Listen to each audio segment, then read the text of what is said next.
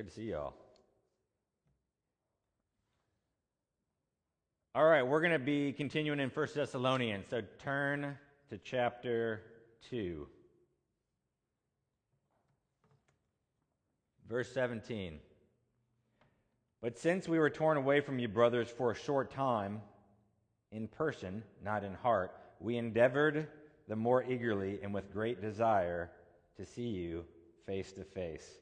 Because we wanted to come to you, I, Paul, again and again, but Satan hindered us. Let's pray, Father. What a privilege to gather with the saints to worship your name. We thank you that you are truth, that you are pure, that you are righteous, that you are holy, and that you are good. And Lord, I pray that you would uh, lavish your grace upon us today and multiply it to us. Lord, fill us with your spirit to hear rightly from you. And the words and the application today, Lord, let us apply it accurately, completely, and fully. And God, we, we pray, Lord, that your word would go forth, uh, not just here today, but in churches across America and churches across this world. Some people gathered publicly, some people have to gather in secret, Lord, but people are gathering. And we praise you for that, and we thank you. We pray for our persecuted brothers and sisters, Lord. May they continue to persevere. May they continue to stay strong. Wherever they're at, God, continue to strengthen them to stay the course. Use them, Lord, to grow your kingdom. God, use us to grow your kingdom. Even at such a time as this, Lord, you've prepared the church uh, to weather whatever might come our way, God. So let us be the church in the midst of this pandemic. Let us be salt and light, God, to our family who might not know you, to our friends who might not know you, to our neighbors who might not know you. Use us, Lord, to reach them for your kingdom. Amen. So here's a newly planted church in Thessalonica. Um, Paul's just planted it. The Thessalonians, they're young believers. They're, they're young in their faith. Paul goes there on one of his missionary journeys. He ends up leading people to the Lord. They end up planting a church. It, I mean, this happens real quick if you remember. And then uh, a number of situations occur. He has to take off. So he's not there anymore, which is in part why he's writing the letter. Uh, but now he's trying to get back to see what's going on, to see how they're doing, and he couldn't get there. And there was a hindrance. And who was the hindrance from? Satan. I mean, that's what the scriptures say right there in verse 18. It says, Satan hindered us. This actually answers two questions we might have about Satan and his work. Can Satan hinder us? Yes. Don't you like it when the, I mean the scripture just like clear straight out, right? It's, does he hinder? Yep. So does he do that? Yes. Um, can he do it? Yes. Uh, Satan's going to stop at nothing to hinder, take down, destroy the work of God. Now here's the thing: at times, as you read this and you're like, "Oh, Satan hinder him," but at times um, Paul realized Satan, as in this situation, was involved preventing ministry to occur, but there's actually other times where Paul sees the Lord's spe- special providence uh, prevented them. There's a couple times in Acts, actually. We're just going to look at uh, two particular situations briefly. Look at Acts chapter 16. Acts 16, are you all there? We're going to pick it up in verse 6. And they went through the region of Phrygia and Galatia, having been forbidden by the Holy Spirit to speak the word in Asia. So they're on one of their missionary journeys. They actually want to go and speak the word to Asia, but who prevents them? The Holy Spirit, right? God's like, nope, not happening. Verse 7 And then, and when they had come up to Mysia, they attempted to go into Bithynia. But the Spirit of Jesus did not allow them. So they, they try to go to Bithynia. What happens? The Spirit's like, no. So at times, the Lord can put a stop to the plans that we have. And if you've been a believer for any length of time, you will say a heartily amen to the fact that sometimes he says no to our plans, right? We plan things out, and God's like, no, no, no, I got, I got some different plans for you. All right? Praise God, okay? Because if he would have let some of my plans go, it wouldn't have been pretty. So he is gracious to do that. He's gracious to, the, to do that in our own lives. We see a couple examples here. They want to go to Asia? No. They want to go to Bithynia? No. I mean, those seems like good things, right? I mean, they're preaching the gospel. They're taking the word forth. And Spirit says no. God had other plans for them. In those occasions, uh, Paul recognized it was God's hand involved, holding them back, directing them elsewhere. God had other plans. At Thessalonica, though, there's no, there's no direction from God. The Spirit's not involved in prohibiting them. Rather, Satan himself is involved in the hindrance. Now, here's the thing, friends uh, Satan attacks us in all sorts of areas. I think a lot of times we just think of like temptations to commit sins. You know, things we actually do. We might be tempted to steal from work. We might be tempted to cheat on our taxes. We might be tempted to uh, be rude to our spouse. We might be tempted to use foul language. We might be tempted to look at pornography. We're being tempted to do something, right? That's part of what Satan does. Uh, but there's more. When we talk about Satan's work and where he tries to affect us and cause a hindrance, there's three areas. All right, the first one is he tries to hinder is with the object of our faith. Everyone say the object of our faith. All right. That, that was okay, okay. You want guys want to try that again? The object of our faith. All right. We're going to be I want I want a little more interaction today, okay? Thank you. wow.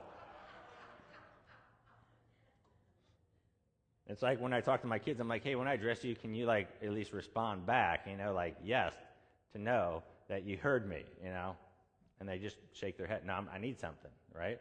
I need a verbal. So the object of our faith. Who is the object of our faith? Jesus, right? So the object of our faith is Jesus. We place our trust in him for salvation. Amen. When we talk about the object of our faith, Jesus um, it's through Jesus we are saved. We're putting our trust in his finished work. The Father is gracious to bestow upon us his saving grace, right? So we can talk about Jesus, we can talk about the Father, we can talk about the Spirit. Satan is going to want to throw a hindrance at us when it comes to who God is in his very nature. What do I mean by that? He will want us to question things like Does God really have your best interest at heart? He wants you to doubt God's who God is, his attributes, his character. Does God have your best interest at heart? What is that challenging? What attribute?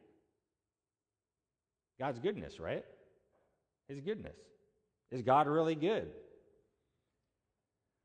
He'll, he'll whisper things in your ears like, Does God really love you? And then he might even say, Because if he really loved you, sometimes he throws this on the end, he wouldn't let this happen, or he would have this happen. He wants you to doubt who God is. Things like God doesn't care for you, God doesn't love you. So Satan will throw that at us in a variety of ways, use every single circumstance he can to toss that right at you. I mean, Satan's like, I mean, he's like uh, a soldier loaded with grenades. And he'll just lob those grenades at you left and right. He's, he's okay if he can just get close enough for the grenade to do a little bit of damage. He'll accept that because the next one, he'll get even closer. So he's going to want you to doubt who God is in his very nature, who God is in his very essence. He wants you to doubt the character and attributes of God. So that's the first one. The second one, well, here's the thing. because think about this. It's kind of it can be discouraging sometimes if you get on social media and you see maybe your friends that have walked away from the faith and they act like they've become enlightened now. They think they've reasoned themselves away from God. You know, they no longer believe. Friends, the, the enemy is actively involved in that. I mean, don't just think this is, a lot of times we just think from uh, natural human causes. Come on, friends. Like, wake up. There's a spiritual world out there. There's a spiritual world. So the enemy is actively involved in that. Think of people right now that you know on the cusp of walking away, or maybe they have walked away. You think that was just their little own decision? You think the enemy played no role in that? You think there aren't principalities and spiritual forces at play? You think there's not a battle for their soul? Well, we got to wake up. Because Satan wants to take people down. He wants to take anyone and everyone down. He'll use whatever means he can. He'll come for you, he'll come for your family. The scriptures say he's a liar, he's a destroyer, he's a killer. So prepare for the attack, prepare yourself, prepare your family. If you're not prepared, you're, gonna, you're, you're quite vulnerable to fall. Okay? There's spiritual enemies that are against every single person in this room, every single person listening. They're spiritual enemies that against you. They will attack. That's the first area. The second area is the content of our faith. What do I mean by that? It's the beliefs and teachings that are part of the Christian life. It's one of Satan's oldest tricks. He wants you to doubt the Word of God. What has God said? Look back at Genesis chapter 3.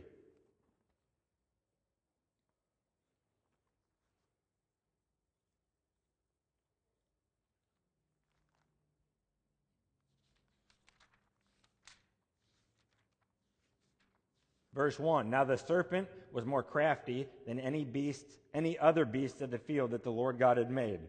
He said to the woman, Did God actually say? That's where it started, friends. Thousands of years ago, that's where it started, and it continues to this day. Satan will take God's word and put a question in your mind about did God really say that? Did he really mean that? Is that what he's trying to get at? Did God really say, You shall not eat of any tree in the garden? And the woman said to the serpent, We may eat of the fruit of the trees in the garden. But God said, You shall not eat of the fruit of the tree that is in the midst of the garden, neither shall you touch it, lest you die. But the serpent said to the woman, You will not surely die. He wants us to doubt God's word. And friends, wherever the culture is going morally, Satan's going to tempt us. He's going to throw things at us to weaken our stance on those positions. Think about gay marriage. 50 years ago, how many churches were supporting gay marriage? None. Why? It wasn't a cultural issue. Everyone agreed. Marriage. One husband, one wife. Okay? Everyone it, honestly, if you just look at it, even our former president, Barack Obama, at one time said he believed in biblical marriage. So that cultural change has only happened in the last 10 to 15 years where the, the tide has shifted greatly. But now, if I ask the question, how many churches support gay marriage?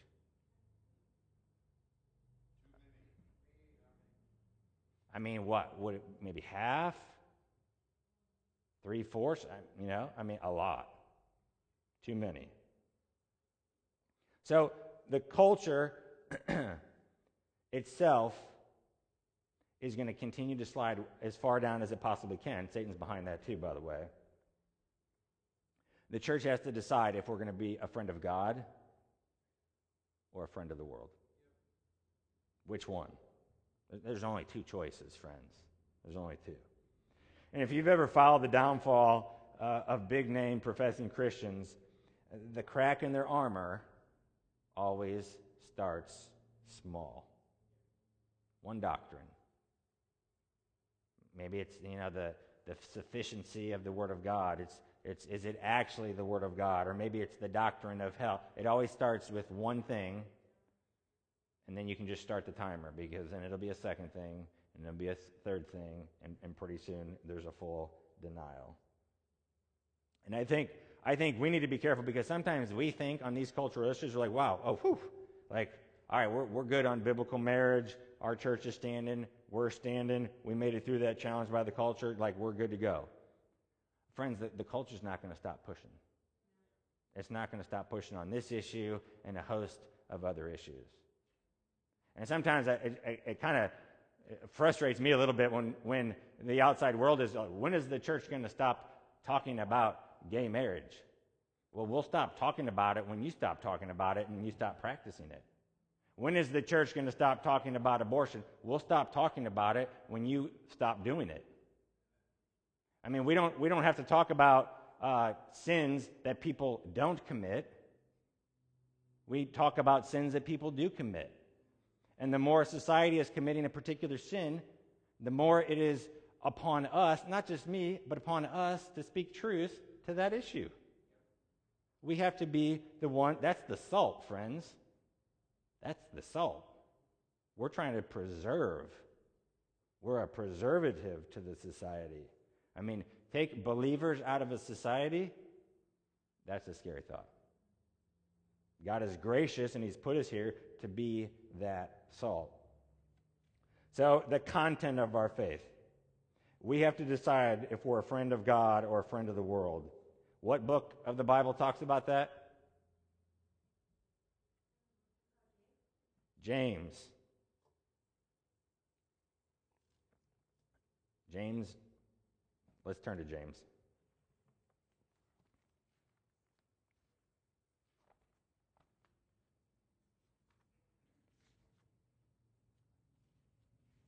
Look what it says in verse 4 of James. You adulterous people. Someone needed to talk to James and be like, hey, that's, that's not very friendly to say that to people, James. You adulterous people. No. Sometimes the word just gives it to you straight. And we need to be men and women of God enough to be able to receive that word. We also need to be men and women of God enough to give that word. So, you adulterous people, do you not know that friendship with the world is enmity with God? Therefore, whoever wishes to be a friend of the world makes himself an enemy of God. It's pretty clear. All right, thirdly, we have the object of our faith, the content of our faith, and then we have the practice of our faith. Things like that he will throw at us, Satan. Why can't you do this as a Christian? What's wrong with doing that as a Christian? Listen, friends, if Satan can get us to compromise in one area, just one area, because that's how it always is, right? I mean, is it, oh, is it really that big a deal? Just this one thing. Friends, if Satan can get us to compromise in one area, and here's the thing you can't sin against your conscience. God has given you a conscience. He's given you a conscience. You can't sin against your conscience. The things that we do here on a whole host of issues, even, even things we've decided to do regarding the virus and the protections we're taking, some of it boils down to conscience. I, I can't bind your conscience on things that the Word of God is not clear on. Now, you personally might have a conviction about something, something that maybe God personally has spoken to you about that you're concerned about that you're not supposed to do. You talk to people maybe on the issue of drinking. Some people just have decided not to drink at all. That's their conviction. Their conscience won't let, them do that. So we, we, have, we have a conscience, and we have to be careful because we can actually sin against our conscience if God has, has shown us in this area no. That would be compromise. So if we have that conviction, we have to walk it out. Some people have convictions about certain movies. Some people have convictions about alcohol. We can have convictions on a whole host of things. Sometimes it's just a wisdom issue. I get that, and I agree. But any area, if Satan can just get one area of compromise from us, one area, he knows there's a good chance he can get you to compromise in two areas, and then three areas, and then four. So he'll hone in on a weakness. I mean, has, has Satan ever honed in on a weakness of yours? I mean, he has for me. He'll hone in on a weakness. And it's just like, I mean, first it's like he's kind of just whispering it in your ear. And it just turns, then I feel like it just turns into like normal conversation, you know? Like it's gotten a little bit louder. And then at some points I feel like he's screaming in my ear. He hones in on weaknesses and will will keep putting it at you, putting it at He's wanting you to compromise just in that one area. It would be great victory on that weakness of yours that you've resisted this far for you to fall. Great victory for the enemy. If he can get you there, then he's got hope to trip you up in the next area too. You got to say no. You have to resist. Friends, Satan will throw everything at you to get you off track. You must stay on mission. Did Satan's hindrance stop Paul regarding his mission to Thessalonica? Actually, it did not. I don't want anyone saying yes. No, it didn't. It didn't. Did it delay him? Yes. Did it stop him? No. That's the difference when we have a hindrance from Satan if there's ministry that's being hindered, can it delay? Sure. Stop? It shouldn't. Not for us. And let me just ask you a question a little bit differently. Are you an enemy of the devil? Then act like it. I mean, think about it. Here's how one minister said it I always count it to be my duty to show the devil that I am his enemy. And if I do that, I expect that he will show me that he is mine. If you're an enemy of the devil, then act like it. You cannot allow at any cost the enemy to detour you from the right path. Now, think about this for a second, friends. Satan was more concerned about Paul and his companions than he was about Emperor Nero and the politics of Rome. Satan's the one that's hindering Paul in his mission. All the places Satan could be, he can only be one place at a time. Where did he focus his attack? On Paul. On the, you know, just a handful of guys traveling around on ships, talking to people about Jesus. Now, Satan's not stupid, right? He knew it was more than just a couple guys traveling on ships talking. I mean, he, he knew what was at stake. He's not stupid. Friends, kingdom work threatens the realm of darkness. Satan is more concerned about stopping the preaching of the gospel than, than any other work. He wants to stop kingdom work. That's what he wants to do. Think about it. When you preach the gospel, when you're faith, faithfully ministering using your spiritual gifts, when you're doing the work of the kingdom, you are doing the one thing that Satan will do everything he can to stop. So don't be surprised when there's pushback. Don't be surprised when there's roadblocks. And sometimes I think what happens, there's things I believe people in here God's called you to do and Satan has thrown up roadblocks. There's been hindrances. That's okay if there's a delay or a hindrance or something that slows you down for a bit, but if you really have the conviction that God has called you to do something, even if there is a delay, even if there is a pause, even if you get sidetracked for a bit, like you got to come back and you got to fulfill that. You want to be faithful to the Lord, right? So if He's put a task before you and you know it's from Him, regardless of how you get sidetracked, your own flesh, Satan, you got to come back and, and, complete that. You got to come back and do that. And many people have come to me over the years about different things they believe God is calling them to do, but they never do it. And I'm sure there's many good good reasons, good reasons. But if God puts a task before you, you complete it. Might take you days, might take you weeks, might take you months, might take you years, or even longer. But if you have that conviction from the Lord that that is what He has called you to do, sometimes what happens is, is like God speaks to you through a sermon,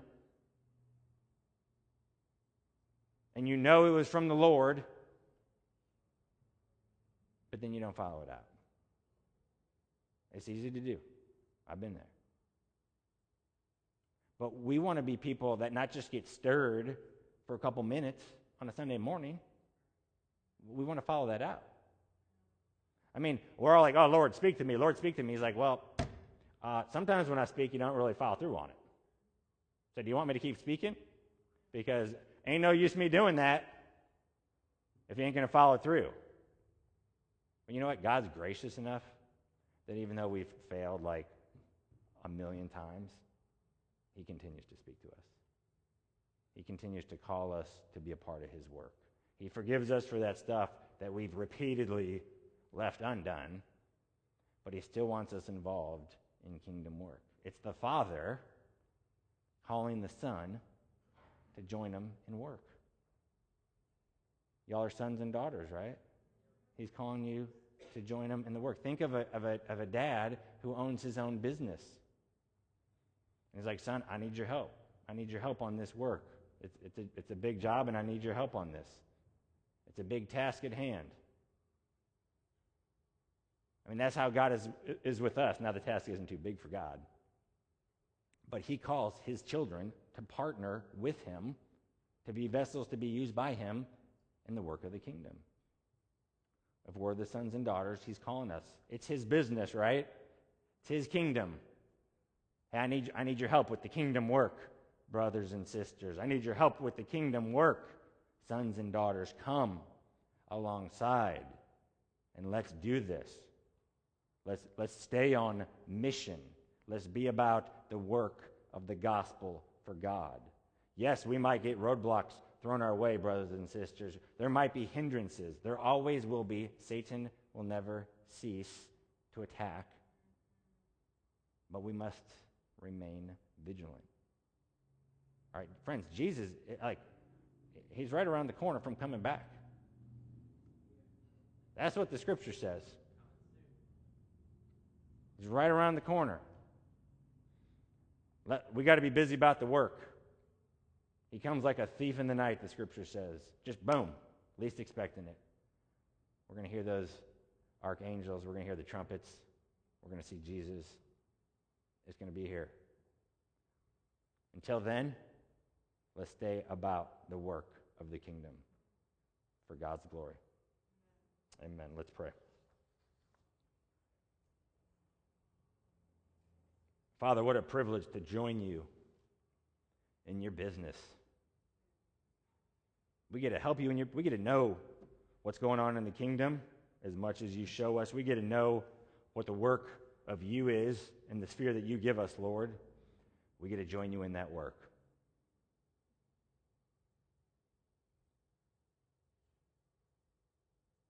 Lord, help us to put our hand to the plow and not look back. Help us to set our eyes on you and not be distracted. Lord, help us in the areas that there have been hindrances to us to push through and to push on. Whatever you might have spoken to people here, maybe they haven't accomplished, they know they need to. Let them do so, God, for your glory.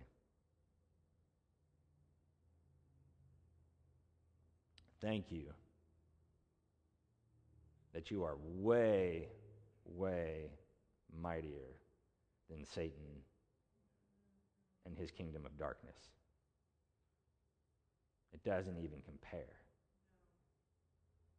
And thank you, Father, that though we were once a part of that kingdom, you've transferred us into your kingdom. We owe you, in one sense, a debt that cannot be repaid, but in a very true and literal sense, a debt that has been paid by your son Jesus. The debt was paid. So we can be with you, we can be united with you, we can have communion with you, we can have fellowship with our great God and Savior. You are so good. Father, we love you. Thank you so much. Amen.